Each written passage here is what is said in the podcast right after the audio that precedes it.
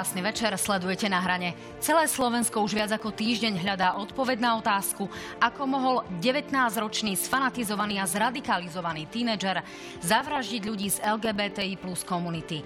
A zároveň, čo by sa stalo, keby, ako povedal policajný prezident v tomto štúdiu v útorok, vrah pokračoval v svojom besnení. Čo sa dá robiť proti tomu, aby sa takéto záležitosti na Slovensku opakovali? O tom si dnes povieme s ministrom vnútra Romanom Mikulcom a jeho predchodkyňou vo funkcii Denisou Sakovou. Vítajte. Dobrý večer, pán. Príjemný dobrý večer. Dámy a páni, dnes vás ale čakajú aj najnovšie politické preferencie strán a zároveň aj exkluzívny prieskum agentúry ako o tom, či Slováci šoférujú pod vplyvom alkoholu. Slováci sa naozaj vo významnej miere priznali v tomto prieskume, že naozaj sadajú opitý za volant. Budete naozaj veľmi prekvapení. Sledujte stránku noviny.sk, kde uvidíte výsledky tohto aj toho prieskumu, aj toho druhého prieskumu o preferenciách. Zároveň sledujte aj stránku noviny plus.sk, náš Instagram, Instagram, náš, náš Facebook a naše podcasty. Tak, samozrejme píšte nám aj prostredníctvom aplikácie Slido na www.joj.sk. Dobrý večer ešte raz, dáma a pán. E, ja vás vítam v tomto štúdiu, ale tie témy naozaj budú dnes veľmi neveselé. E, povedzte, ako vás zmenila vražda, ktorá sa odohrala pred teplárňou a ako mohla zmeniť našu spoločnosť, pán minister? No v prvom rade e, mi dovolte, aby som aj touto cestou to odsudil. Ja som to už urobil hneď e, po tom skutku, ako sa to stalo. Určite toto je niečo, čo e, by sa v demokratickej krajine diať nemalo. Takto sa problémy neriešia. Je to smutná tragédia a teraz bez ohľadu na to, koho samozrejme myslím teraz z komunity, či také alebo onakej sa to dotklo, zomreli dvaja mladí ľudia a ja to absolútne odsudzujem. Toto naozaj je bezprecedentné, čo sa udialo. Skôr ma ale teraz zaujíma, že či naozaj niečo v tejto spoločnosti a možno aj v politikoch táto dvojitá vražda zmenila. Tak e, či to zmenila v spoločnosti alebo v politikoch, na to asi by musel každý odpovedať sám za seba.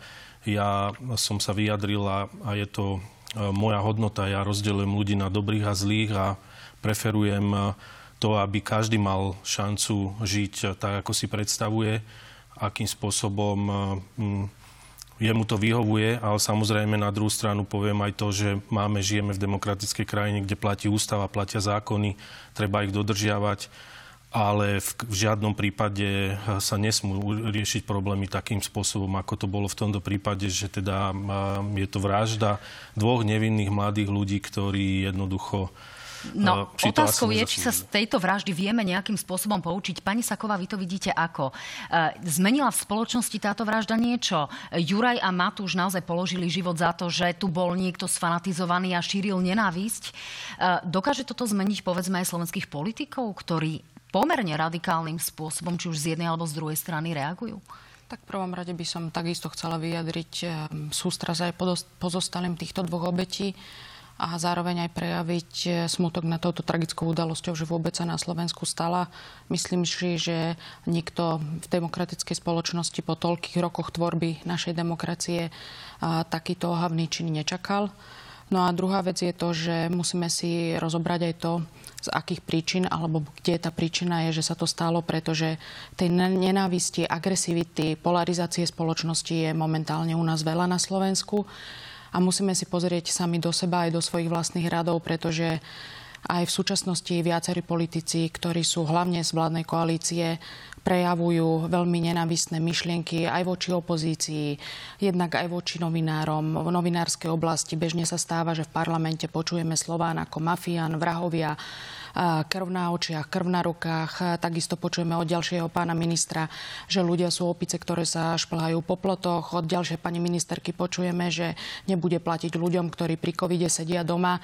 A myslím si, že takéto správanie politikov je absolútne nepripustné. Ale asi sa zhodneme, že naprieč politickým spektrom, že sú to hlasy, ktoré zaznievajú aj z koalície, aj z hlavne potreba povedať, že ja keď som nastupovala v 2018 do kresla ministerky vnútra, tak bolo 100 tisíc ľudí na uliciach a úloha politikov je, ak sú tu problémy a je tu kríza, túto krízu riešiť a ukludňovať spoločnosť. Nie túto spoločnosť ešte podnecovať, radikalizovať a ešte vnášať do toho emócie. No, zdá sa, že toto sa nám nedeje a naozaj politici e, významným spôsobom e, v úvodzovkách prikúrili do tejto pahreby. E, pán minister, v parlamente, aj keď vy sedíte vo vláde, ale v parlamente bol návrh strany SAS, ktorý neprešiel ani do druhého čítania. Týkal sa práve e, uľahčenia takých tých bežných denných problémov pre LGBT plus komunitu ale zdá sa, že sa to nestretlo s pochopením ani vo vašej strane, pretože za hlasovalo len 17 poslancov zo 47. A v prípade e, vás, pani Saková, vy ste v tom čase v parlamente nesedeli, tak si to potom vysvetlíme. Naozaj to nie je facka ľuďom z tejto komunity, ktorí aj v tých uliciach už dvakrát ukázali, že sa im tu v tejto krajine nežije ľahko. No ja som nebol v tom parlamente a tak ako ste povedali, e, nehlasoval som nebol som ani prítomný. Na druhú stranu som zachytil aj samé vyjadrenia komunity LGBTI+, ktorá hovorila, že ten samotný návrh strany SAS, tak ako predložili, nebol pre nich úplne akceptovaný v mnohých veciach. Ja si myslím, že toto je vec, ktorú asi treba poriadne pripraviť a potom predložiť do parlamentu. No samotní vládni politici ale chcem povedať tým, a dohovoriť pani redaktorka, že toto sú veci, ktoré určite by sa nemali šiť horúcou výhlou. A mm, ja rozumiem aj, aj tým emóciám, ktoré nastali, ale súhlasím aj s tým, čo bolo povedané. A každý by sme si mali vstúpiť do svedomia ako osoba, ako uh, vieme zmeniť tú spoločnosť. Pán minister, vyzval nás zmysle... k tomu aj Európsky parlament. Tom... Uh, faktom je, že sú tu obavy, že do parlamentu príde potom následne vládny návrh, ktorý bude významným spôsobom vyvetraný v porovnaní s týmto návrhom. Čiže uh, dá sa za vládu slúbiť, že naozaj ten návrh, ktorý príde z vládnych radov od konkrétne pána ministra Karasa, bude nejakým spôsobom naozaj napomocný? No ja verím, že áno, ale ja nemôžem teraz slubovať niečo za, za vládu, keď ešte neviem, čo v tom vládnom návrhu bude. Ale verím, že áno, ak vláda predloží ten návrh, tak e, to bude návrh, ktorý potom bude aj priateľný v rámci parlamentu. E, pani Saková, v prípade hlasu z 11 poslancov teda hlasovalo za návrh SAS len 7. E, čo sa stalo? Priznám sa, že neviem, čo sa stalo, lebo ako ste povedali, v parlamente som nebola. Bola som zdravotne indisponovaná, keďže som chcela prísť do tejto relácie, tak od útorka som bola v domácom liečení. A treba povedať jednu vec, pani redaktorka, ešte k celkovo tejto veci. Útočník nemal na mužke len LGBTI komunitu. Jasne sa vyjadril policajný prezident, že mal na mužke aj politikov. O tak politikov, si zo to vám môžem Ako politikov koaličných, ako politika pána premiéra Hegera, ktorý je kresťan, ktorý má štyri deti a nemá z LGBTI komunitou nič spoločné. Takisto opozičného politika pána Roberta Fica. Takisto bolo jeho, uprie, jeho mužka upriamená aj na židovskú komunitu. Takže nerada by som tento problém zužovala len na jednu časť, ale skutočne sa na tento problém tohto útočníka a tejto tragédie treba pozrieť komplexne. E, tomu rozumiem. Faktom je, to, že tam že, naozaj, že títo dvaja prišli o život a to, je to, to je že ja e, vítam vítam aktivitu pána ministra spravodlivosti, ktorý jasne povedal, že sa tejto problematike bude venovať, že to netreba šiť horúcou ihlou, že jednoducho treba na to vyvolať diskusiu, treba si sadnúť s občianskou spoločnosťou a celkovo treba riešiť partnerské vzťahy. A pani redaktorka, ja musím povedať, že dnes, keď sa pozeráte na generáciu, ktorá je od nás mladšia, tak skutočne inštitút manželstva medzi mužom a žen, ženou absolútne vymizol. A treba riešiť tieto vzťahy, ktoré žijú, respektíve ľudí, muž a žena, ktorí žijú v partnerskom vzťahu a dokonca majú aj deti a sú tam viaceré prekážky, aj čo sa týka nahliadania do zdravotnej dokumentácie, čo sa týka občiansko-majetkových vzťahov, ďalej aj čo sa týka nie len že dedenia, ale aj čo sa týka napríklad aj pri rozchode týchto mladých ľudí, ako dopadne žena s dieťaťom. A to sú všetky veci, ktoré dneska nám priniesla spoločnosť, pretože inštitút manželstva pre mladých ľudí z nejakého dôvodu nie je podporovaný, nie je zaujímavý. A som veľmi rada, že týmto veciam sa ide pán minister spravodlivosti venovať. Tak, dúfame, že to dovolie stihne. Ja si ho rada do tejto relácie pozvem. E, dáma pán, e, pred, dá sa predpokladať, že aj táto téma bude významným spôsobom rozdieľovať zvlášť v predvolebnom období a rozdeľuje podľa ostrých výrokov politikov už aj teraz. E, poďme sa pozrieť na to, čo zatiaľ ukazujú preferencie, ktoré možno aj pod vplyvom týchto udalostí sa v krátkom čase budú meniť. Tak nech sa páči, ukážeme si čísla. Takéto sú výsledky najnovšieho prieskumu preferencie, preferencie preferencií agentúry ako špeciálne pre reláciu na hrane. Hlas 19,1%, smer 16,1%, SAS 11,5%, tu je však 1,5-percentný pokles. E, PS len o 3 desatiny menej, 11,2 Oľano 8,1, Smerodina 7,7, Republika 6,6 a do parlamentu by sa dostalo ešte KDH s 5,8 Pred bránami parlamentu ostáva SNS 4,1 Kotlebová, LSNS 2,6 Aliancia 2,1 Za ľudí 1,6 Maďarské fórum 1,2 No a potom sú rôzne iné strany, ale napríklad si ešte vytiahneme Tarabov život a to sú dve desatiny percenta. Ak sa na to pozrieme z pohľadu toho, koľko poslancov za ktorú stranu by sa dostalo do budúceho parlamentu, tak nech sa páči, situácia vyzerá následovne. V plene by sedelo 33 poslancov za hlas, 28 za Smer, 20 za SAS, 20 za Progresívne Slovensko, 14 za Oľano, 13 za stranu Smerodina, 12 za Republiku a 10 kresťanských demokratov. Pán minister, čo toto zatiaľ odráža? Očakávate, že sa tie čísla budú meniť? No, ja si myslím, že áno, tak prieskumy verejnej mienky sa menia stále a tak ako ste aj povedali, aj e, pokleslá strana e, SAS. Ja myslím, že to odzrkadluje to, že odišli z vlády a mm, ja naozaj toto beriem ako e, ako určitú len prognozu a ja chodím do práce preto, aby sme robili veci tak, ako sme slúbili občanom Slovenskej republiky, naplňame programové vyhlásenie vlády a budem to robiť dovtedy, dokiaľ a samozrejme vo vláde budeme. Tak ja ešte doplním, že republika vzrástla o 1,4%, progresívne Slovensko o viac ako 1% a rovnako aj smer. Pani Sáková, ako to vidíte? No, nie, pre mňa je taký fakt, ktorý stojí o hodnotenie, je skutočne pokles SAS pretože strana SAS deklarovala, že vystúpi z vlády. Myslím, že pred letom mala preferencie okolo 14% Videli sme už pred niekoľkými dňami, že e, v, v rámci prieskumu jednej agentúry dokonca klesli na 8% a je to jednoducho výsledok ich správania, že aj dnes vidíme, že oproti tým 14 majú 11% keď teda tých 8 nebereme v úvahu, pretože to robila si iná agentúra. Áno, to sa no, nedá ale, porovnávať tým pádom. Ale chcem len povedať to, že jednoducho to predstavuje to, čo akú politiku pán Solík robí pretože ohlasil, že ide do opozície. Dvakrát sa neprezentovali, neotvorili sme schôdzu, kde sa mal schváľovať rozpočet a potom na tretíkrát prišla schôdza, kde sa teraz programom schváľovania rozpočtu, novelizácie rozpočtu e, do to, k tomuto roku a pán Sulík jednoducho zahlasoval ešte aj za rozpočet. Tak, Takže pána Sulíka to tu je nemáme, presne tá jeho nejaká politická, nechcem povedať neskúsenosť, ale politická hlúposť? No, pána Sulika tu nemáme. V každom prípade boli naozaj väčšinu času e, v rámci súčasného mandátu súčasťou vládnej koalície, čiže asi aj toto to odráža. Poďme ale ďalej. E, no zdá sa a aj podľa toho, čo v relácii analýzy náhrane v útorok v tomto štúdiu povedal e, pán policajný prezident Štefan Hamran, skutočne o život malo prísť oveľa viac ľudí. Ak by to besnenie pokračovalo a ak by vrah našiel doma naozaj Eduarda Hegera, predsedu vlády, e, tá tragédia mohla vyzerať inak. Rovnako, ak by mal odvahu pokračovať, tak nech sa páči, v krátkom zostrihu si ukážeme, kto všetko vlastne prakticky mal prísť o život. Eduard Heger bol primárnym cieľom. Páchateľ mal vytipovaných viacero cieľov. V ten deň chcel, či mohol, zautočiť aj na Židov, novinárov, či vládnu moc. Bol som informovaný o určitých okolnostiach ohľadom mojej osoby. Kladli mi otázky, ktoré preukázateľne potvrdzujú, že na zozname ľudí, ktorí boli v záujme tohto mladého človeka som bol aj ja. No, tak na tom zozname sú aj ľudia, ktorí o tom ale verejne nechcú hovoriť, aby nejakým spôsobom nepodnietili agresivitu ešte ďalších. E, pán minister, máte nejaké nové aktuálne informácie k vyšetrovaniu, ktoré povedzme ešte neboli medializované, o ktorých by sme si teraz vedeli povedať, aby aj verejnosť vedela, ako napredujete?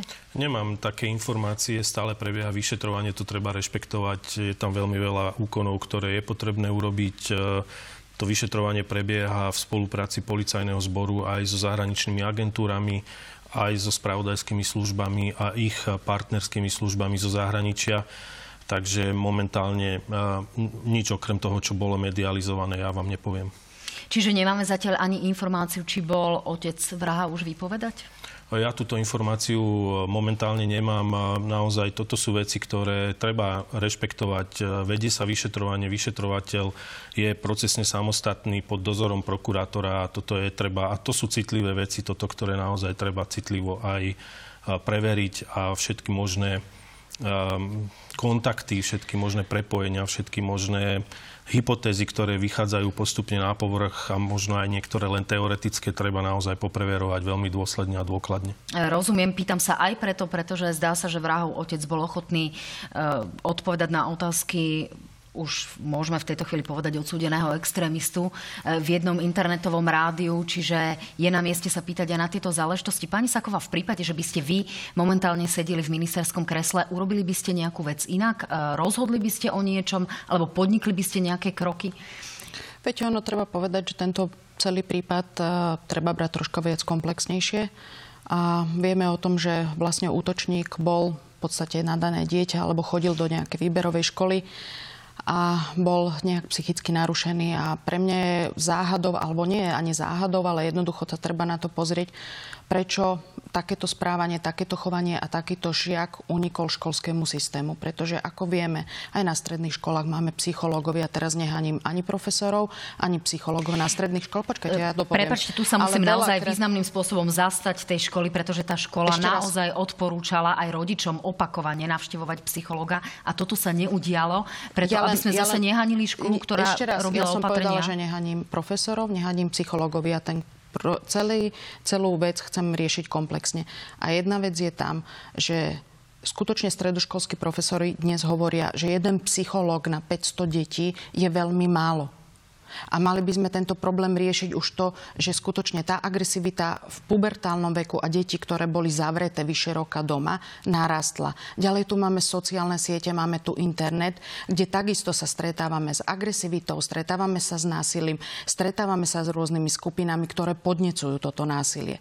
A jednoducho ja len hovorím o tom, ja nehaním vôbec školu, to by som si v živote nedovolila, ani psychológa, ale treba sa pozerať na to, že tento fenomén spoločnosti nám bude evidentne narastať. A mali by sme sa na to pozrieť, či skutočne jeden psychológ na 500 žiakov je dostatočné. A nemám to zo svojich skúseností, ale veľakrát som sa rozprávala so stredoškolskými profesormi, ktorí presne hovorili, že generácia, ktorá bola v našom veku, a sú to 30-roční profesori, bola úplne iná, ako je generácia teraz, ktorá je ovplyvnená aj inými sférami, aj inými externými vplyvmi, ktoré nemôžu oni veľmi dobre e, predigovať a jednoducho už musia s tým pracovať. Čo sa dá riešiť v rámci vášho rezortu je minimálne počet preventistov, ktorý sa dá e, navýšiť. Dá sa hovoriť o tom, že k tomuto pristúpite? Bude viac preventistov, ktorí budú častejšie navštevovať školy? No, my sme toto ohlasili už predtým, ako sa táto tragická udalosť stala, že budeme navyšovať e, počet preventistov o 200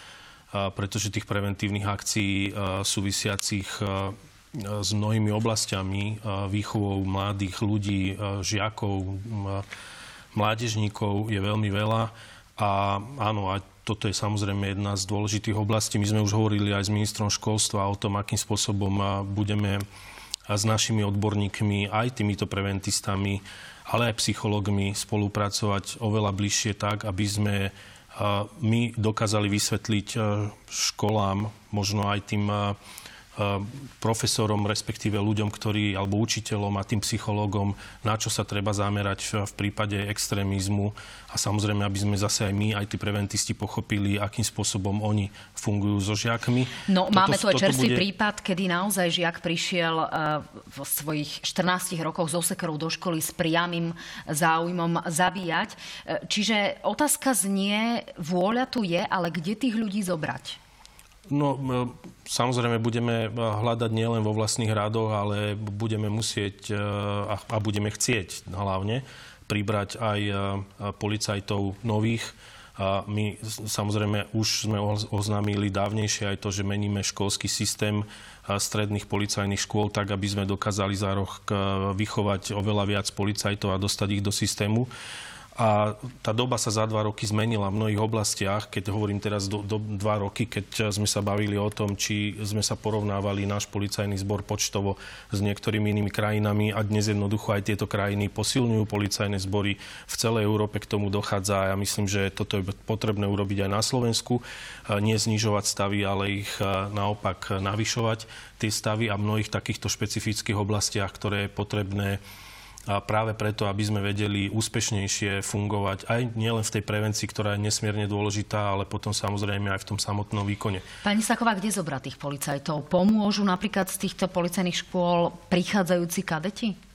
Určite áno, veď za teda éry, kedy som ja sedela na stoličke ministerky vnútra, tak veľakrát sme využívali hlavne teda služby, či už je to kadetov, alebo či už e, sú to absolventi policajnej akadémie pretože jednak e, dostávali aj nejaké, nejaké skúsenosti, alebo respektíve získavali nejaké skúsenosti v praxi a to je jedno, či to boli na úseku prevencie, alebo či to boli, či pomáhali v Národnom personalizačnom centre, alebo pri nejakom inom výkone e, policajného zboru. Ja, čo by som k tomu chcela celkovo povedať, je, že určite tá prevencia vždy pri takýchto veciach je veľmi dôležitá. Jednou z hlavných súčastí toho, ako bojovať proti takýmto násilným trestným činom a proti terorizmu a proti radikalizmu. A nepohovorím to len ja, ale na jednom stretnutí to hovor, hovoril dokonca aj nemecký minister vnútra Tomas de Mezie, že policia robí natoľko, aby skutočne 9 z 10 útokov vždy odvrátila teroristických, ale niekedy sa jednoducho stane, že tí páchatelia sú tak sofistikovaní, že ten desiatý skutočne nastane. A preto preventívne opatrenia, nikdy ich nie je dosť a som veľmi rada, že aj po Bezpečnostnej rade pán minister ohlásil, že bude vlastne e, napriek tomu, že chceli rušiť, e, myslím, že oddelenie alebo odbor extrémizmu na Národnej kriminálnej agentúre, tak naopak ho bude posilovať, posilňovať, či už aj ľudskými zdrojmi, ale aj materiálno-technickým zabezpečením.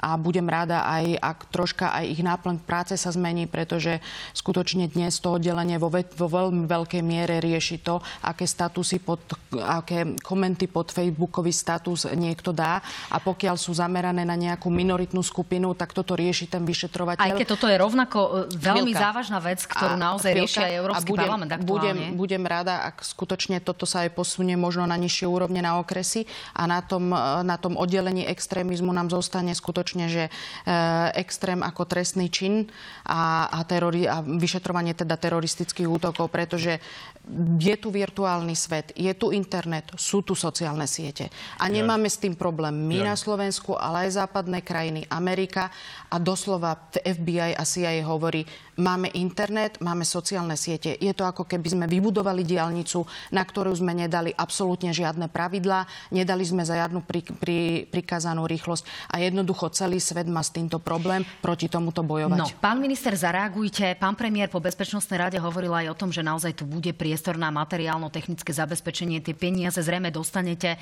Kde ale zoberiete? Opäť e, rovnaká otázka ako pri tých preventistoch. Kde zoberiete tých odborníkov na, na extrém? E, policajt policajtov, ktorí, ako mi dnes povedal jeden známy, ktorí sa vyznajú a vedia čítať aj medzi riadkami, nie len povedzme vyšli akurát zo školy. No, dovolte, aby som to trošku poupravil, to, čo bolo povedané, lebo my sme už posilnili v rámci reorganizácie už vo februári na NAKA Centrálu boja proti terorizmu, ktorá sa venuje obsahu na sociálnych sieťach a samozrejme aj počítačová kriminalita, ktorá sa venuje tým, ako ste spomínali, niektorým tým statusovým veciam a samozrejme extrémizmus takisto.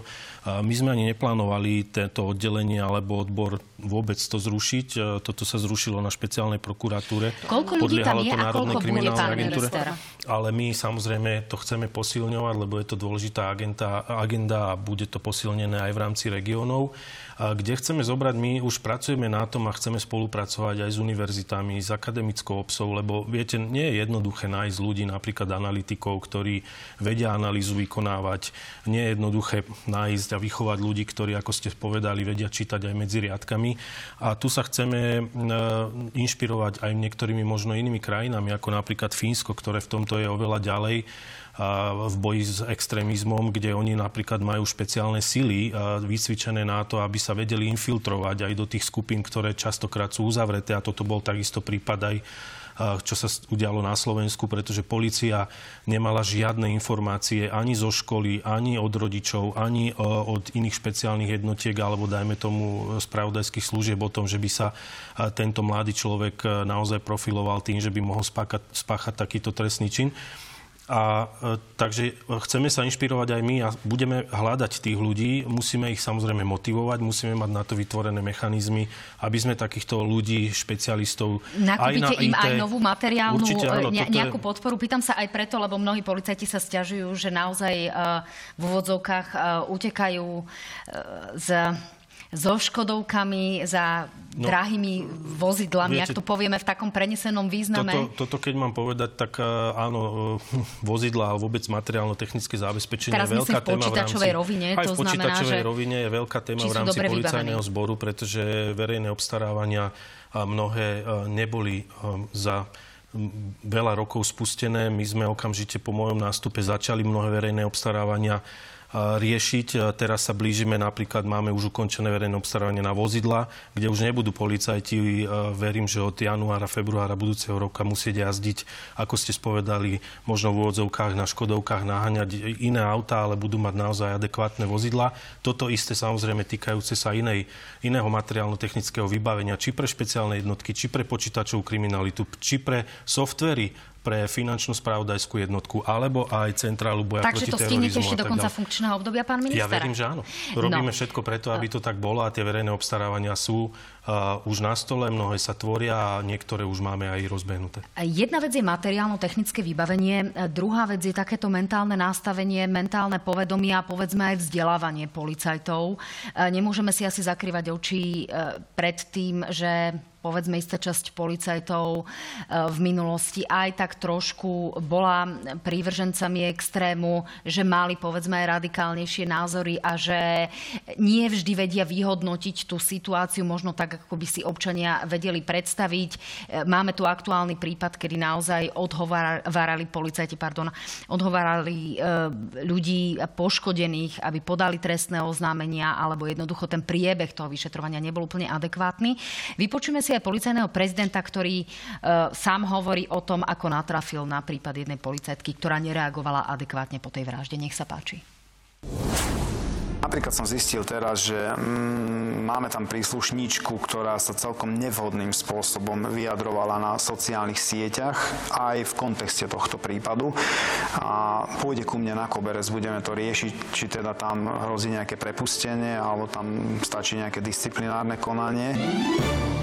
No, pani Saková, táto policajtka teda pôjde na koberec. Čo ale s ostatnými policajtmi a nemyslím povedzme len na nejakých, e, v rámci nejakých elitných jednotiek, ktorí sú na to priamo školení, cvičení, ale aj ľudia, ktorí pracujú 15-20 rokov v tých okresoch, majú povedzme nejakú rutinu, možno nejakú takú uh, odolnosť voči novým myšlienkam a novým trendom, teraz to poviem takto naozaj veľmi diplomaticky ako s nimi naložiť, ako s nimi pracovať, aby odfiltrovali niektoré takéto možno správanie sa, ktoré už nie je hodné 21.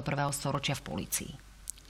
Tak ja som troška teraz taká zaskočená tým vyjadrením pána prezidenta Hamrana, pretože ide veľmi radikálne riešiť takéto extremistické vyjadrenia policajtky, ale to, že nám behajú e, prepisy výsluchov, prepisy nie výsluchov, ale prepisy od posluchov toho, čo sa udialo v kancelárii vyšetrovateľov Čurilu a spol. Ako tam išle vlastnú kolegyňu jej podpaliť auto, zoberú kanister, nakopujú niekde. Keď bol generál Lučanský, tak si písali medzi sebou, že konečne zomrel ďalší. A, tak No, tá citlivosť súvisí aj s týmto, preto ja sa na to neviem, či pýtam. som schizofrenická, pretože toto pán policajný prezident označil, že sú to špecialisti, sú elitní, sú výborní, sú spolahliví. A vtedy to neriešil a teraz ide hrať machra a riešiť pani policajtku. Ja súhlasím, riešme toto správanie, ale netreba mať dvojaký meter potom na podriadených. Rozumiem, ale e, kým zareagujete, pán minister, e, to znamená, sú potrebné nejaké školenia, aby sme zvýšili tú citlivosť? Tak jednoducho treba povedať, že vždy je to aj o tom ľudskom prístupe ktorý každý v sebe má vybudovaný a ako sa chováme k takýmto situáciám. To je úplne prvá základná vec. Samozrejme, druhá vec je, že vždy máte komunikačné tréningy, vždy máte tréningy v každej jednej spoločnosti na to, ako sa zachovávať a správať sa, nechcem to nazvať ku klientom, v prípade policie je to aj ku občanom, ako reagovať na takéto situácie. Ale hovorím, som úplne zhrozená nad tým, ako teraz radikálne ideme riešiť jednu policajtku a neriešime tu rok správanie elitných vyšetrovateľov, ktorí dokonca boli povýšení. No, pán minister, zareagujte, nech sa páči. A ja. povedzme si, či tí policajti naozaj budú preškolovaní. Uh, tak oni aj podliehajú alebo prebieha určité školenia a je toto samozrejme aj jedna z oblastí, kde ich nadriadení musia vyhodnocovať majú to priamo v kompetenciách, aby okrem riadenia aj hodnotili svojich policajtov. A toto patrí samozrejme k tomu hodnoteniu. Tu je sam potrebná aj súčinnosť celej spoločnosti. Ľudia, tak ako aj v tomto prípade, jednoducho, ak vy hovoríte, máme prípad, kedy sa niečo udialo, no tak ak to občania ohlásia a povedia, že sa niektorý policajt správal neadekvátne, máme na to vytvorené možnosti, kontrolné mechanizmy a tak ďalej, aby sme to vedeli vyhodnocovať a podľa toho samozrejme potom nastavovať aj mnohé ďalšie princípy Čiže pán minister, nebude sa stávať, že nám tu budú od, tak, nejakým spôsobom odkladať tí policajti ľudí, ktorí nahlásia slovaný no, Nemalo by sa to diať, nemalo by sa to diať a, a, a, a opakujem, že máme vytvorené mechanizmy na to, ak sa takéto niečo deje, aby to občania nahlásili a máme kontrolné mechanizmy, lebo samozrejme nemôžeme zodpovedať za každého jednotlivca a teraz trestať za to celý kolektív, ak je individuálne zlyhanie. Ale ak dovolíte, len chcem zareagovať na to, čo bolo povedané, že teda pán Hamran, pán policajný prezident chce toto potrestať. Áno, pretože policajt a ak poruší e, kódex e, etický, a v tomto prípade môžeme to považovať za porušenie etického kódexu, pretože to zverejnila táto dotyčná policajtka verejne, Tie odposluchy, ako ste spomenula, to neboli verejné odposluchy, e, to boli odposluchy získané z informačne-technických prostriedkov a je dodnes otázne, akým spôsobom unikli, keďže aj tí samotní vyšetrovateľia, aj niektorí prokurátori hovoria o tom, že e, celá tá nahrávka dodnes ešte nebola dokonca sprístupnená ani samotným aktérom celého toho prípadu. Takže ja si myslím, že toto je trošku rozdielne, čo tu pomenovávame, pretože jedna vec je zverejniť niečo na sociálnej sieti a dať to verejne a v tomto prípade porušiť etický kódex policajta a jedna vec je narábať s nejakými odposluchmi, ktoré dodnes nie sú ucelené, ktoré sú povytrhávané z kontextu a to bolo xkrát aj dokázané, že sú tam chýbajúce slova alebo niektoré doplnené úplne naopak. Dobre, tak dáma myslím, pán, eh, naozaj rozdiel. asi si potrebujeme počkať na dovyšetrenie celej tejto kauzy, ktorá traumatizuje spoločnosť spoločnosť. To teda naozaj uh, si vieme uznať a ja budem veľmi rada, keď naozaj k tejto téme prídete potom v budúcnosti do štúdia, ale uh, naozaj nenechajme len tak ľadom tie nenavistné prejavy na sociálnych sieťach. Je to obrovský problém. Hovorí sa ano. o tom aj v Európskom parlamente. Napokon za to zožala potlesk v Európskom parlamente práve uh, pani prezidentka. Uh, dnes bola konferencia uh, stratégie fórum a napríklad Gabriel Todd, ktorý sa venuje v rámci katedry komunikácie extremistickým prejavom na sociálnych sieťach, tak dnes povedal, že, e, že mesačne príbudne na sociálne siete 5 miliónov komentárov, z toho až viac ako milión splňa kritéria ako nenávistné komentáre. E, čo sa s tým dá robiť, pani Saková? Tak e, ako som povedala, toto tento extrémizmus a hlavne násilie a radikalizácia na sociálnych sieťach je stúpajúci trend a nie je to len stúpajúci trend na Slovensku, ale je to všade aj v Európe, aj v Amerike a možno aj po celom svete. Váš stranický šéf v tomto štúdiu presne pred týždňom povedal, že policajti je znak, aby mali chodiť a klopať na dvere ľuďom, ktorí teda píšu nenávistné záležitosti Viete, a poburujúce veci na sociálnych sieťach. Veľakrát, si príliš veľa nejakých veľakrát, seriálov. Uh, celé toto sa musí riešiť aj v spolupráci s tajnými službami, s bez, inými bezpečnostnými službami, ako je SISKA, ako je VOSKA.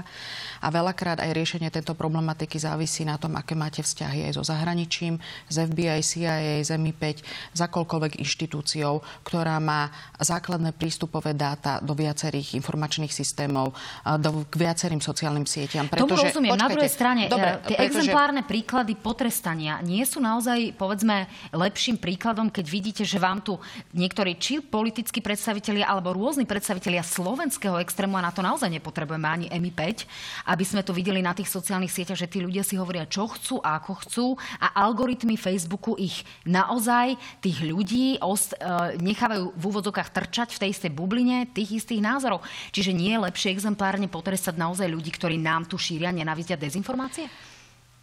Viete, dvaja najväčší xenofóbovia v rámci politickej scény, alebo za minulý rok boli ohlasení Igor Matovič a pán minister obrany Nať. Tak ideme keď ideme trestať, tak poďme trestať. Druhá vec je, keď máte takéto nenavisné komentáre, to treba už uh, vyslovene uh, riešiť od začiatku. Treba už s tými, kde jednoducho tie nenavisné komentáre sa objavujú, treba zistiť, odkiaľ tie nenavisné komentáre idú, pretože veľakrát už ani neviete získať informáciu, kto za tým nikom je, kto vlastne ten nik v podstate predstavuje a to už musíte riešiť s tajnými službami. To nie je úplne jednoduchá vec, že vy dneska sa posadíte, vidíte nenavistný komentár a viete, viete, kto ten nenavistný komentár produkuje. Druhá vec je, treba to riešiť už v zárodku, treba riešiť pri jednotlivých, nehovorím v statusoch, ale máte rôzne aj články, ktoré sú prostredníctvom médií, prostredníctvom internetu publikované. A jednoducho tam už prevádzkovateľ tej stránky to musí riešiť v zárodku, keď sa ten nenavistný komentár objaví. A nie to ešte nechať vyhniť, no. aby ten nenavistný komentár mohol reagovať. Pán, pán minister, zareagujte, nech sa páči. Naozaj by nám nepomohli nejaké exemplárne príklady potrestania, ale... lebo napokon aj to, čo som spomínala v súvislosti s tým rádiom, už sa nám tu šíria informácie o tom, že vrah bol možno dokonca obeťou, možno ho dokonca zavraždil niekto iný a nie no, toho on obsahu, sám seba. ktorý sa šíri eh, v médiách alebo aj po sociálnych sieťach je veľmi veľa a je úplne scesné si myslieť, že teraz policia eh, má prostriedky a, a má možnosti na to, aby monitorovala 5 miliónov účtov alebo chodila a klopala na dvere, eh, tak ako ste to spomenuli, že to tu niekto navrhol. V každom prípade súhlasím s tým, že toto je komplexný problém, ktorý nie je len na Slovensku, ale aj po celom svete a my tú spoluprácu aj s FBI, aj s mnohými inými agentúrami máme. A máme aj prípady, ktoré sú už dneska dokonca väzobne stíhané ktoré boli aj v spolupráci s vojenským spravodajstvom, Slovenskou informačnou službou a zahraničnými agentúrami vyhodnotené ako teroristický obsah. Máme aj prípady, veď máme Mariana Kotlebu, ktorý bol na základe takýchto vecí odsudený právoplatne a zbavený mandátu poslanca Národnej rady. A je veľmi veľa prípadov, ktoré policia začne stíhať, ale potom prokuratúra povie, že jednoducho je to priestupok a ide to na priestupkové konanie. Takže tých vecí sa naozaj rieši veľmi veľa v, pozi- v, v, v rámci policie. Rozumiem. Pán ale minister, toto, na treba, strane... toto treba riešiť aj s providermi, respektíve so, so sociálnymi sieťami. A toto je vec, ktorú sme aj my navrhovali a myslím si, že aj momentálne premiér Eduard Heger aj s určitými návrhmi, ktoré ktoré sme navrhli spolu na Bezpečnostnej rade v rámci samitu premiérov v Prahe, kde jednoducho naozaj treba spoločný postup voči Twitteru, voči Facebooku, voči mnohým eh, sociálnym sieťam, pretože jednoducho si neplnia svoje povinnosti eh, mnohí z nich, keď eh, nechávajú takýto nenávisný, nenávisný obsah alebo obsah extrémizmu na svojich sociálnych sieťach. No kým sa dostaneme k prieskumu o alkoholu, predsa len ešte jedna záležitosť. E, mnohí ľudia dostávajú, verejne činné osoby, vrátanie novinárov dostávajú rôzne výhražné odkazy e, v kontexte tej vraždy. Ako máme vyhodnotiť to, čo je relevantné a čo nie, keď nám naozaj prichádzajú tie výhrážky z, rôznymi, z rôznych e, nikov, kvietkov, odšteniatok a podobne. A pritom e, z toho zápisníka toho vraha je zjavné, že naozaj si ten priestor obchádzal, monitoroval. Vieme mi teraz naozaj, kto je v ohrození, čo sú len také v úvodzovkách ako leda bolo výhražné SMS-ky a odkazy a čo naozaj relevantná hrozba? Hrozí niečo podobné, ako čo sme videli naozaj Pani v uplynulých dňoch? toto je téma, kde uh, nikto asi vám nedá jednoznačnú odpoveď a nie len tu na Slovensku, ale vo, vo svete. Viete, veľmi dobre sú krajiny, kde došlo k teroristickým útokom a mali uh, policajný zbor a tajné služby vo veľa lepších kondíciách, ako sú na Slovensku. Tomu rozumiem, ale a... minister vnútra by mi mohol povedať, že monitorujete aktuálne nejaké skupiny? A ja som sa ešte že... k tomu nedostal, nenechali tak, ste ma dopovedať. Takže samozrejme, že k tomu dochádza, že monitorujeme a v spolupráci aj so Slovenskou informačnou službou, aj s vojenským spravodajstvom a chcem aj touto cestou vyzdvihnúť spoluprácu, ktorá tu historicky tak, ako je teraz, nebola. A naozaj aj vďaka tejto spolupráci so Slovenskou informačnou službou, aj vojenským spravodajstvom sa do, dokázalo aj v tomto konkrétnom prípade veľmi veľa vecí zistiť v krátkom čase a eliminovať konanie toho páchateľa, ktoré mohlo e, v určitom zmysle pokračovať ďalej. Ale e, je naozaj e, takých mnohých účtov a ľudí, z osamelých vlkov, ktorí môžu byť, a teraz nikto, ani ja nedokážem povedať na 100%, či niekto teraz v tom priestore media, e, teda virtuálnom e, ďalej rieši nejaké takéto podobné veci. My robíme všetko preto, v spolupráci aj s ďalšími bezpečnostnými zložkami, aby naozaj ten obsah, aby naozaj tie veci sa monitorovali, skupiny, určité podozrenia. Ja napríklad navrhujem, aby sme do budúcna okrem iného e, zabezpečili tie jednotky špeciálne, ktoré majú to mať aj určité softverové riešenia alebo čo si odborníci navrhnú, tak, aby vedeli oveľa aktívnejšie a rýchlejšie vyhodnocovať tie kvanta dát, ktoré samozrejme tie virtuálne siete obsahujú. Tak uvidíme, vojenské spravodajstvo pomohlo odhaliť Slovak Bro, osobu, ktorá je momentálne väzobne stíhaná a ktorá mala byť inšpiráciou práve pre 19-ročného e, zločinca. Pani Saková, z tohto pohľadu, keďže tu momentálne vidíme, že zdá sa, že bezpečnostné zložky minimálne v tejto oblasti spolupracujú, e, Máte vy osobne pocit alebo dôverujete bezpečnostným zložkám, že to naozaj majú pod kontrolou? Tak veľakrát a dobre viete, že som veľký kritik práce pána ministra aj pána policajného prezidenta, ale musím povedať, že skutočne e, v tejto oblasti, aj čo sa týka spolupráce s bezpečnostnými zložkami, tak si myslím, že e, tam tá spolupráca je na veľmi dobrej úrovni a ja pevne verím, že jednoducho boji proti všetkým týmto hrozbám, ktoré nám prináša tento virtuálny svet, budeme úspešní. A tam treba povedať jednu vec, že nie je to len na tých bezpečnostných zložkách, ako sú, či už je to vojenské spravodajstvo SISKA, alebo dokonca či už odbor extrémizmu, alebo počítačová kriminalita. Sú to nové fenomény, sú to nové výzvy, ktoré nám vývoj spoločnosti prináša. No veľmi prospešné by bolo a uplatnilo sa to aj vo svete, keď sa takéto agentúry spoja aj s vysokými školami a s univerzitami, ktoré sú poprednými, alebo respektíve majú študentov, ktorí sú poprední poprední, poprední experti v oblasti IT a jednoducho spolupracujú s takýmito zložkami a dávajú im viaceré informácie, dokonca aj takýchto študentov zamestnávajú, pretože skutočne ten virtuálny svet patrí mladej generácii. Tak zdá sa, a že v tomto ste sa zhodli, spomínal to pán minister. Absolútne, absolútne nevyhnutná aj s takýmito vysokými školami a univerzitami. Dáma pán, máme nejaké 4 minútky do konca. Naozaj by som veľmi rada predstavila verejnosti prieskum agentúry ako exkluzívne pre reláciu na hrane, z ktorého vyšli pomerne šokujúce čísla. Nech sa páči, pýtali sme sa v anonymnom prieskume, kde ľudia naozaj, e, kde nepoznať meno osoby, ktorá odpovedá, či ste šoferovali niekedy pod vplyvom alkoholu jedenkrát alebo viackrát vyšli naozaj tieto čísla. E, šoferovali ste niekedy pod vplyvom alkoholu, odpoveda 13,8%. 6,2% hovorí dokonca, že viackrát. Ak to prepočítame na počet ľudí, nie na percentá, vychádza, že je to až skoro 275 tisíc ľudí, ktorí opakovane sadali pod vplyvom alkoholu za volant. Ďalších 7,6 deklaruje, že šoferovali pod vplyvom alkoholu iba v kritickej situácii, to znamená povedzme raz sadli s jedným pohárom vína alebo piva za volant a to je 337 tisíc ľudí. Reálne nám tak pod vplyvom alkoholu šoferovalo približne 611 tisíc Slovákov. Ak tento prieskum zúžime zo všetkých oslovených len na vodičov, ktorí majú motorové vozidlo a majú priamo vodičák, tak nám vychádza, že je to 17,1% všetkých vodičov. Pán minister, eh, aj po tej šialenej nehode, ktorú sme zaznamenali na Zochovej ulici, Opakovane policia zaznamenala prípady, kedy ľudia s dvomi promila, dokonca viac na hranici života a smrti šoferovali vozidlo. Čo sa dá s týmto robiť a čo si vezmete z výsledkov tohto prieskumu?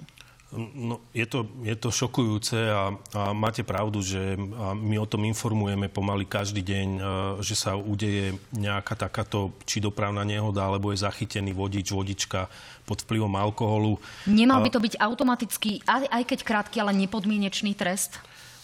Toto je otázka a debata. My sme chceli aj pri ostatnej novele cestného zákona prísnejšie niektoré tresty, napríklad pri prekročení rýchlosti alebo pri alkohole. A určite budeme o tom hovoriť a budeme to navrhovať.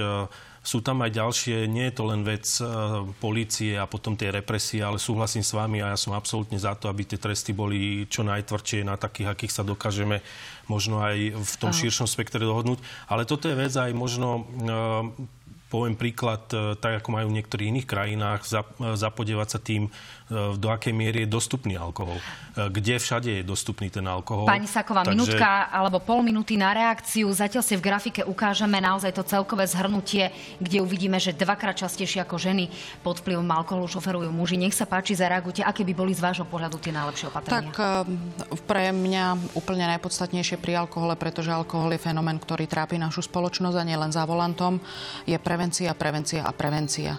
Jednoducho, treba si pozrieť na to, že mali sme hlasovanie o zvýšení daní na alkohol, nebolo schválené v parlamente. Po druhé, e, prevencia, a takisto to povedal aj generálny prokurátor teraz na Brano bezpečnostnom výboru. Jednoducho hliadky, hliadky a hliadky. A tieto hliadky je potrebné, aby dávali fúkať, tieto hliadky je potrebné, aby zastavovali každé vozidlo. Robili sa preventívne akcie na alkohol, väčšinou to bolo presne v piatok, v sobotu a nedelu, kedy ten alkohol bol najviac používaný. Okrem posledného mesiaca musím povedať, že skutočne tie hliadky vymizli z našich ciest a chodím teda a veľa cestujem po Slovensku a jednoducho až potom môžeme pristúpiť k väčším trestom, tak, pretože končiť. prevencia je úplne základ.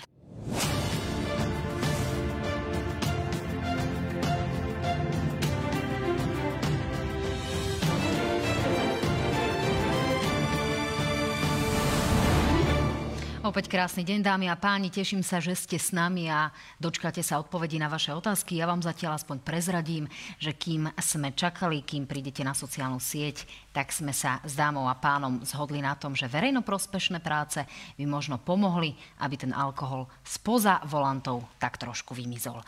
Dáma a pán, poďme teda k tým odpovediam na otázky. Prvá otázka sa týka vás oboch. Ste zaregistrované partnerstva u ľudí z LGBT plus komunity, pani Saková? Tak ja momentálne si myslím, že to nie je otázka dňa. Táto spoločnosť má úplne iné problémy, ktoré sa momentálne zmieta. Táto spoločnosť sú to rastúce ceny energii, rastúce ceny potravín. Tie problémy a... asi budú vždy? No, myslím si, že v takomto rozmere, keď nám hrozí inflácia v priemer na budúci rok 18% a 22% prvé tri mesiace, tak si nemyslím, že takéto problémy tu budú vždy, pretože ja sa stretávam s ľuďmi v regiónoch a dôchodcovia vám hovoria, že nevedia, či budú kúriť alebo či budú jesť. Moja generácia vám hovorí o tom, že nevedia, kde budú bývať, pretože nevedia, či budú mať násplatky a mladá generácia nevie, kam pôjde robiť, pretože jeden podnik za druhým sa zatvára. Tomu Hej. rozumiem, ale nie všetci poslanci a nie všetci ministri riešia práve Nemyslím si, že krízu. toto je otázka, nemyslím si, že toto je otázka najbližších dní, najbližších mesiacov a myslím si, že uh, toto treba riešiť, keď tieto základné problémy nebudú. Takisto sme sa vyjadrovali aj k interrupciám, ktoré sa otvárali. Súčasné status quo je absolútne postačujúce. Pán minister, ako sa na to pozeráte vy? Ja si myslím, že toto je taká hodnotová vec, ktorá naozaj si vyžaduje aj určitú debatu a diskusiu a tiež si rovnako myslím, že toto teraz nie je úplne témou dňa. A ja som človek, ktorý sa držím pravidla žia, nechaj žiť a v tomto zmysle nie som ani za, ani proti. Rozumiem, aj keď súčasná vláda to sľubovala naozaj aj v teda minimálne úpravu tých práv aj vo vládnom programe. Počkáme si teda na to e, záverečné e, riešenie z pera pána ministra Viliama Karasa. Ideme ďalej. V mojej dedine zrušili rómske hliadky, lebo nedostal starosta ďalšie peniaze. Viete, že sa môže stať, že domáci zoberú spravodlivosť do vlastných rúk? Pán minister, toto je vážna téma. Ja som sa na to pýtala minulý týždeň aj pani ministerky eh, Remišovej. Naozaj robia vynikajúcu prácu tieto rómske hliadky zasadíte sa o to, aby v úvodzokách prežili? Určite áno a budem sa o to snažiť a toto bol projekt, ktorý bol financovaný z európskych fondov a to programové obdobie, respektíve to krytie do určitej, v určitom teda termíne skončilo, ale myslím si, že je to potrebné. My aj spolupracujeme s rómskymi komunitami a boli by sme rádi, keby...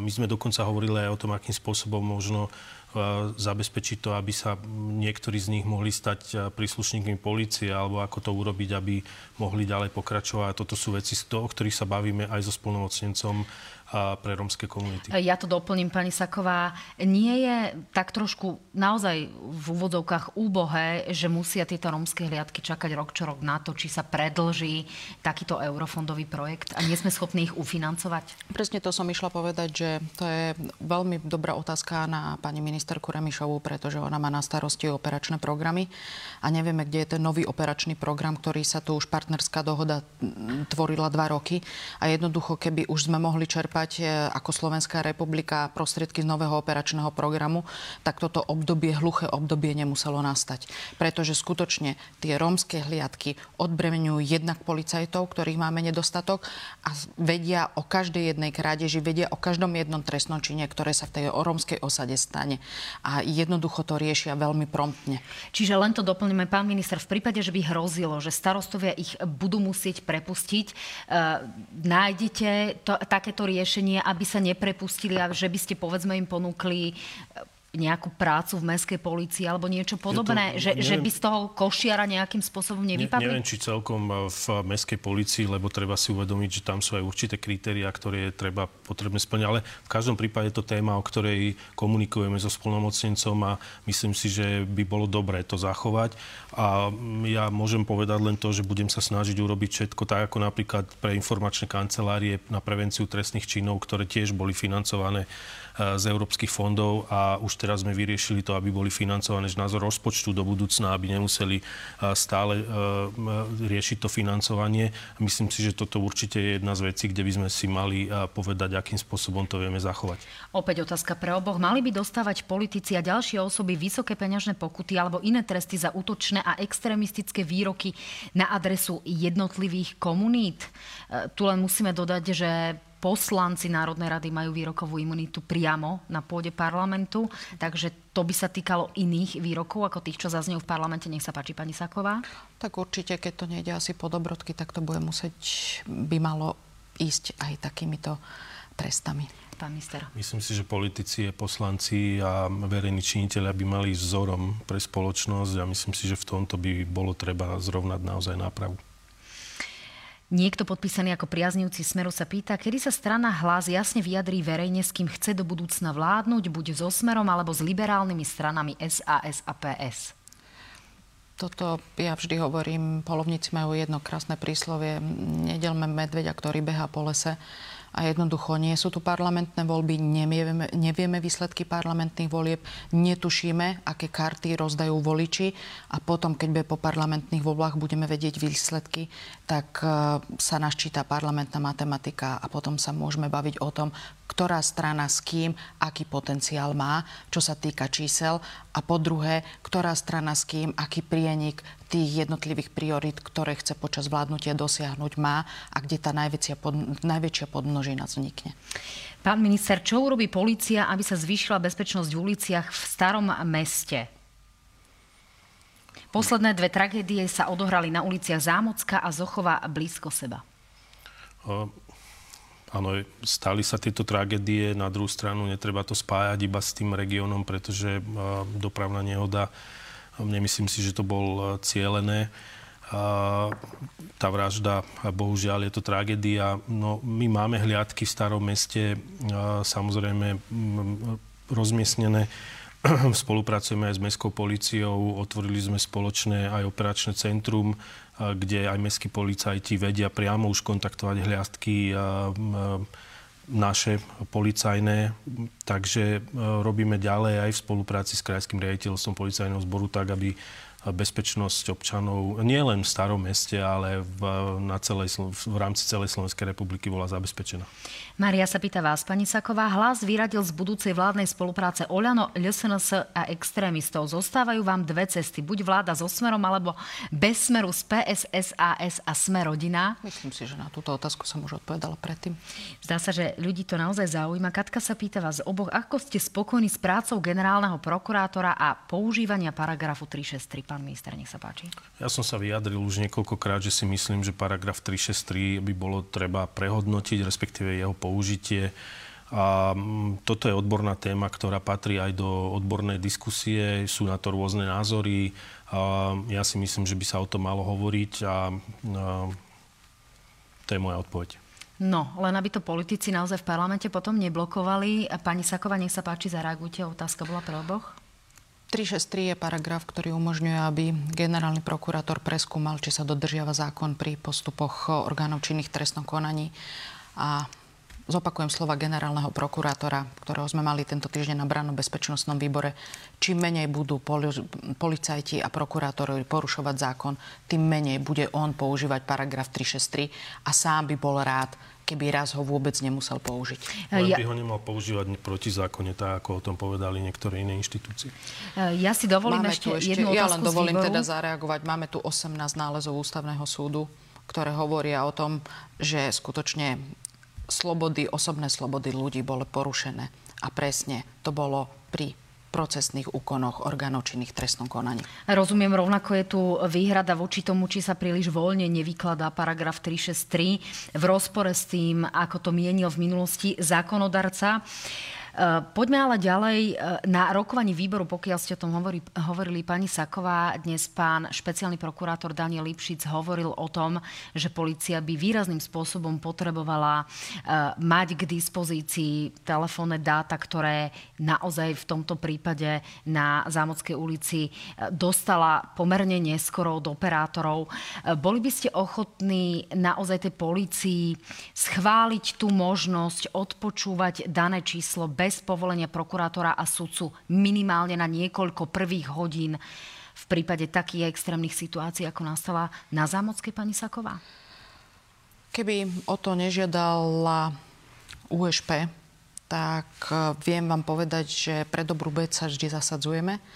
Keďže o to žiada USP a tie pochybnosti sú tu, ako som spomínala, je tu 18 rozhodnutí Ústavného súdu, tak jednoducho toto treba prehodnotiť a veľmi dobre prehodnotiť, či nasadzovanie ITP okamžite a operatívne nebude zneužívané.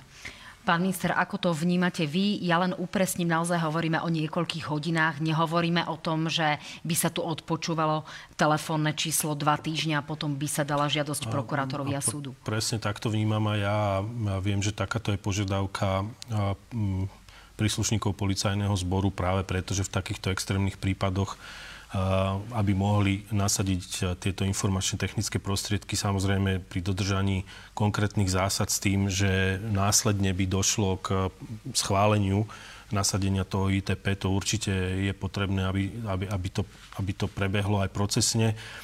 A ja myslím, že takáto naozaj vec, ktorá môže po, pomôcť orgánom činným v trestnom konaní, že by sme to nemali spájať s nejakými inými vecami a teraz podozrievať len preto, lebo máme nejaký iný názor, ale toto Čiže je naozaj... Čiže povedzme s takouto novelou, alebo budete to riešiť je, je priamo? Je to možné, my sme už o tom hovorili aj, aj v rámci teda našich debat s policajným prezidentom a určite pokiaľ prídu s takým návrhom, aby sme to presadzovali, ja, ja budem za. Poďme ďalej. Jozef sa pýta, v akom stave je kauza Súmrak? Stihnú orgány činné v trestnom konaní aspoň začať súd s Robertom Ficom ešte počas vašej vlády? Uh, úprimne neviem vám odpovedať, v akom štádiu je táto kauza. A toto je vec, ktorú riešia orgány činné v trestnom konaní. No ak by minister vnútra vedel, či sa začne súd s Robertom Ficom v tomto volebnom období. Asi by to bolo aj celkom podozrivé, asi by sme bystrili pozornosť nejakým spôsobom, pani Saková, nie? Je to Určite, tak? Áno. Jozef sa pýta, ako ste spokojní s prácou policajného prezidenta Štefana Hamrana, čo by sa malo zlepšiť v práci polície smerom do budúcna? Pani Sakova, skúste vy. Tak pre mňa pán policajný prezident eh, Hamran nie je zrovna etalon toho človeka, ktorý by mal byť policajným prezidentom. pretože si myslím, že momentálne policajný zbor je v dosť veľkých problémoch a nechcem to nazvať, že je v rozklade, ale odchádza veľké množstvo policajtov, veľké množstvo policajtov už aj odišlo. To je, nebudem komentovať, či odišlo dobrovoľne, polodobrovoľne, polonasilu. Jednoducho nemajú ako postaviť hliadky. Na každom úseku nám to vybuchuje. Či sa bavíme tu o migrácii, o tom, že máme hranicu deravú ako Emmental, či nám tu migranti behajú ako po korze či hovoríme o tom, že jednoducho nebojujeme dostatočne s alkoholom na cestách. A jednoducho, či hovoríme o tom, ako nám napríklad doklad, dopadla dokladová agenda v posledných dňoch, že včera prečerom dostali všetci, čo majú elektronický alebo čo využívajú elektronický podpis, že jednoducho ich elektronický podpis na občiansky už nebude platiť. Na výbore sme sa pondelok dozvedeli, že ďalšia vec dokladovej agendy, kde 3,5 roka sme mali na to, aby všetkým e, deťom do 15 rokov, ktorí nemusia zosnímať si fotku, boli doručené kvázi občianské preukazy bez fotky, aby ich mohli používať následne lekári v zdravotníctve. Takisto sa to nestihne, predlžujeme to o rok. A viete, to sú, to sú pre mňa veci, ktoré sa jednoducho, čím ďalej viacej, tam je tých bombičiek, ktoré nám vybuchujú. Um, jedno prekvapenie za druhé. Pán minister dvíha obočí, asi nesúhlasí. Tak strašne veľa zavádzajúcich vecí tu odznelo, že asi to nestihnem ani všetko teraz zareagovať, ale len čo sa týka odchodu policajtov, ja tu mám štatistiku za od roku 2010 ani v jednom roku pani poslankyňa, okrem roku 2012 neprišlo k policajnému zboru viac, ako, ako odišlo, teda aj za vás. Čiže táto štatistika je dlhodobá a nie je vôbec nejakým spôsobom ten odchod policajtov za tieto dva roky e, vyšší, ako bol predtým.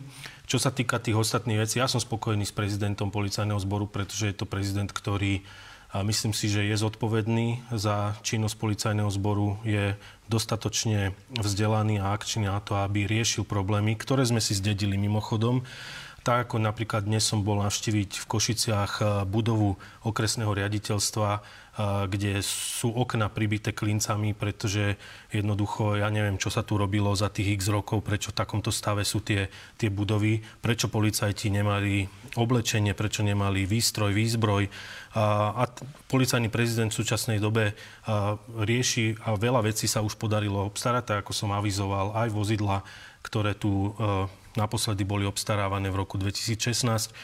A mohol by som takto pokračovať Jozef a ďalej, sa tu ďalej, pýta takže... následne, že či ste spokojní s budúcoročným štátnym rozpočtom vo vzťahu k ministerstvu vnútra, čiže to asi viete k tomu doplniť?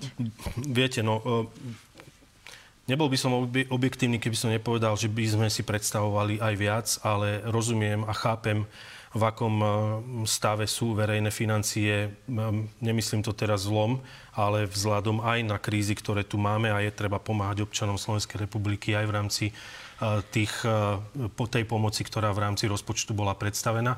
Ja, sú pokryté všetky činnosti ministerstva vnútra, policajného zboru a všetkých zložiek do budúceho roka a určite sa budeme snažiť, tak ako som povedal, napriek týmto všetkým krízam, ktoré boli, dokážeme v tomto roku obstarať okolo 900 vozidiel. Ďalšie veci, ktoré sa podarili, čo sa týka výstrojných súčiastok, boli v 100 tisícoch vyššie, ako boli v predchádzajúcich obdobiach a tak ďalej a tak ďalej ďalej otvárame klientské centrá, obnovili sme hasické stanice, čiže tak myslím, že ste si to vzájomne vysvetlili a vrátili, tak povediac úplne posledná otázka. Ako pracujete a spolupracujete s ministrom spravodlivosti na trestných kódexoch? Práve v súvislosti v bode šoferovania pod vplyvom alkoholu, pán minister. E, práve Boris Kolár v tomto štúdiu hovoril o tom, že do nejakých troch týždňov by malo byť predstavené riešenie. To už je čo chvíľa, naozaj v priebehu niekoľkých dní. Čiže kedy predstavíte riešenie a budú to naozaj tie verejnoprospešné práce, na ktorých ste sa zhodli? Je tam viacero návrhov, pretože aj e, z pozície dopravnej policie viac návrhov, samozrejme legislatívnych návrhov. My sme aj s pánom ministrom e, spravodlivosti hovorili o tom, či e, tie riešenia, napríklad tak, ako majú Česi, a bola to téma týkajúca sa z zadržania vozidla v prípade, že teda vodič spácha buď dopravnú nehodu pod vplyvom alkoholu, alebo je len chytený pod vplyvom alkoholu. Toto česká e, legislatíva zakotvené má. My sme sa práve bavili o tom, akým spôsobom by sme to vedeli zakotviť v legislatíve aj my, či v e, trestnom poriadku, alebo by to bolo v rámci priestupkového zákona. Ale e, pracuje sa na tom a určite to predstavíme v krátkej, v krátkej dobe. Pani Saková, zareagujte. Ja len pripomeniem, že tu sa dokonca objavil návrh, či naopak neumožníme nejaké to jedno deci vína našim vodičom, takže asi v tejto situácii by to zrejme nebolo ja to si najmudrejšie. Myslím, že čo sa týka slovenskej mentality, tak eh, tam by som nešla do žiadnych limitov, ktoré by dovolovali požiť nejaké malé množstvo alkoholu. To vôbec nie. Práve bojujeme aj s tým, že sa vôbec pri tom 0,0 ten alkohol požíva a vlastne požívateľi aj šoferujú. A druhá vec, nedovolím si nezareagovať na pána ministra. Pán minister, už ste oveľa viac a oveľa dlhšie vo funkcii, ako som bola ja. To, ako sa vyhovárate stále na predchádzajúce už stále, na predchádzajúcich ministrov, vyznieva troška smiešne. Vyznieva troška, troška dosť smiešne. Z čiary sme sa pohynali, tak ja len preto hovorím, že tak, ďakujem sa... pekne. E, som zvedavá, čo si povieme, keď tu budete sedieť na budúce a dúfam, že to naozaj bude v trošku lepšej atmosfére spoločenskej, ako prežívame momentálne. Dobrú noc, pani Saková, dobrú noc, pán Mikulec. Ďakujem pekne, dobrú noc. Pre... Ďakujem veľmi pekne za pozvanie. Dámy a páni, e, krásny večer aj vám. Uvidíme sa v útorok v relácii analýzy na hrane. Som veľmi rada, že ste s nami strávili štvrtkový večer.